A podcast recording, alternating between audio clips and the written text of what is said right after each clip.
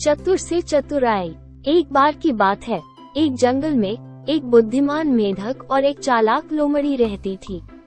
लोमड़ी हमेशा जंगल में दूसरे जानवरों को ठगने के तरीके ढूंढती रहती, जबकि मेढक अपनी चतुराई और तेज सोच से सभी की भलाई करने के जाना जाता था।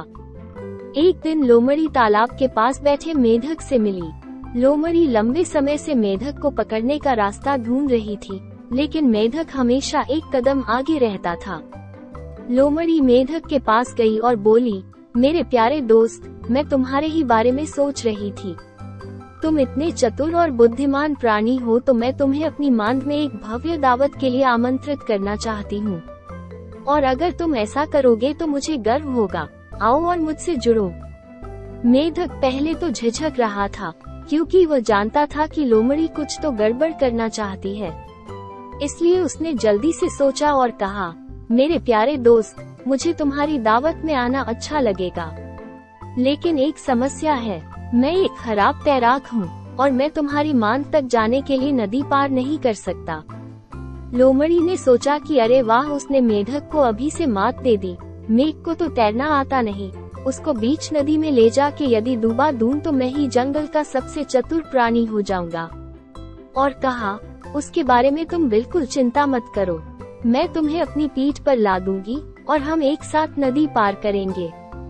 मेधक सहमत हो गया, और लोमड़ी ने उसे अपनी पीठ पर उठा लिया और नदी पार करने लगी।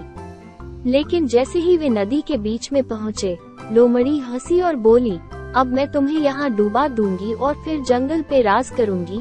ये सुनकर मेढक अचानक लोमड़ी की पीठ से कूद गया और तैरकर किनारे पर आ गया। लोमड़ी हैरान थी और उसने मेढक से पूछा, तुम मेरी पीठ से कूद के कैसे बीच नदी से तैर के आ गए? तुम्हें डूबने का डर नहीं लगा? मेढक ने उत्तर दिया, तुमने सोचा था कि तुम ही चालाक हो, मेरे दोस्त, लेकिन मैं तुमसे भी ज़्यादा चालाक हूँ। मुझे पता था कि तुम मुझे धोखा देने की कोशिश करोगे, इसलिए मैंने एक खराब तैराक होने का नाटक किया।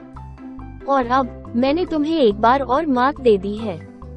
मेढक फिर से लोमड़ी पे भड़का और बोलो, और रही बात जंगल के सबसे समझदार प्राणी होने की तो मैंने कभी नहीं चाहा कि सभी मुझे सबसे समझदार और बुद्धिमान समझे, क्योंकि मैं लोगों के दुहक तकलीफ़ में शामिल हो, उनकी मदद कर देता हूँ। तो लोगों ने ये उपाधि मेरे सम्मान में मुझे दी है, और ये सम्मान मेहनत से कमाया तो जा सकता है, परंतु छीना नहीं जा सकता।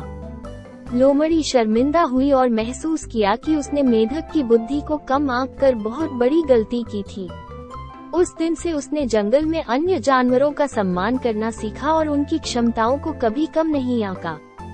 उसने लोगों को ठगना बंद कर उनकी मदद करके सम्मान भी पाया। कहानी का नैतिक उपदेश ये है कि सम्मान मेहनत से कमाया तो जा सकता है, परंतु छीना नहीं जा सकता। इसलिए बुद्धि और बुद्धि शक्ति चालाकी से अधिक शक्तिशाली है। चतुर मेधक चालाक लोमड़ी को चकमा देने में सक्षम था क्योंकि उसने अपनी बुद्धि और त्वरित सोच का उपयोग किया था।